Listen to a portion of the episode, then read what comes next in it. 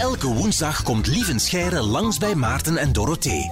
Om een makkelijk antwoord te geven op een moeilijke waarom-vraag.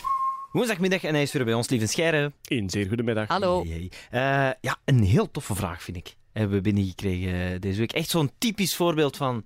Oh my god, ja, inderdaad. Daar heb ik nooit, nooit bij stilgestaan. Hier komt ze.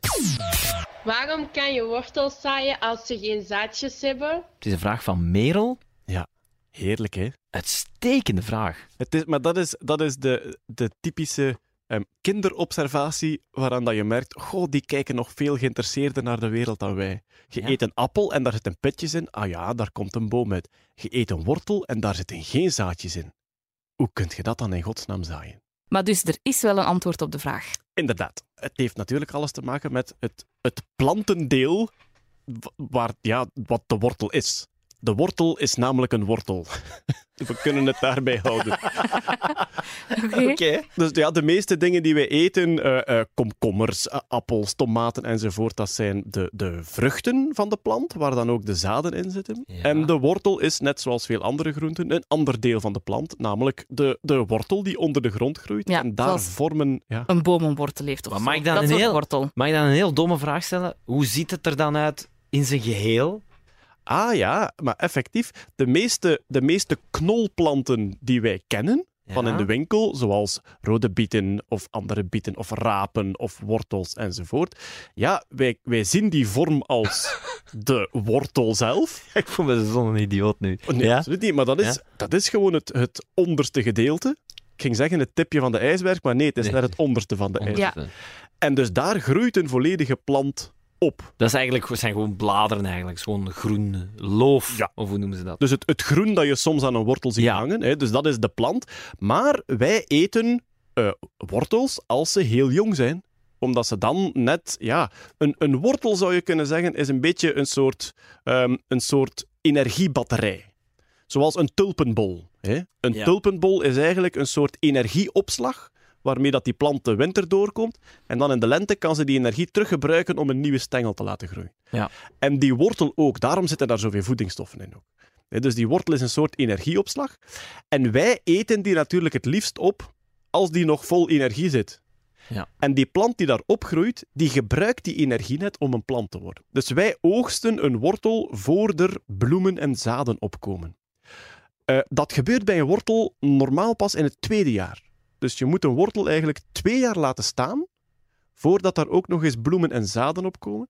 Bij de moderne wortels in de moestuin worden die zelfs tussen de twee eh, jaren wordt het loof daar afgesneden, wordt dat opzij gelegd. Kijk, eh, wie het eens wil proberen, het is op zich een heel boeiend proces om zelf zaad uit een wortelplant te Maar ja, waar zit dat dan? Van bo- in die plant zit daar zaad in dan. Dus ja, dus op die wortel komen eigenlijk. Eh, Je hebt al dat groene loof bovenop Ja. de wortel. Als je dat na één jaar afsnijdt en je laat dat staan en je laat dat volgend jaar opnieuw schieten, dan komen er op die groene plant ook nog eens bloemenschermen.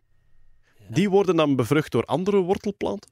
En die bloemen, daarop komen dan de zaadjes. Ah, oké. En die zijn absoluut oneetbaar. Ja, nee, die Ja, eten we niet op. Oké. Dus, en die zaadjes die kan je dan weer oogsten om nieuwe wortels van te maken. Maar er is één iets heel belangrijk. Als je in een moestuin bezig bent, heel veel van de zaden die wij kopen in de winkel zijn zogenaamde F1-hybride zaden.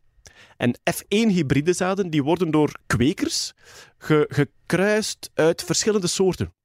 Dus die zeggen van kijk, als je een kruising maakt van deze wortel en deze, dan krijg je een hele lekkere wortel. Maar heel vaak zijn dat soorten die zelf geen goede zaden voorbrengen.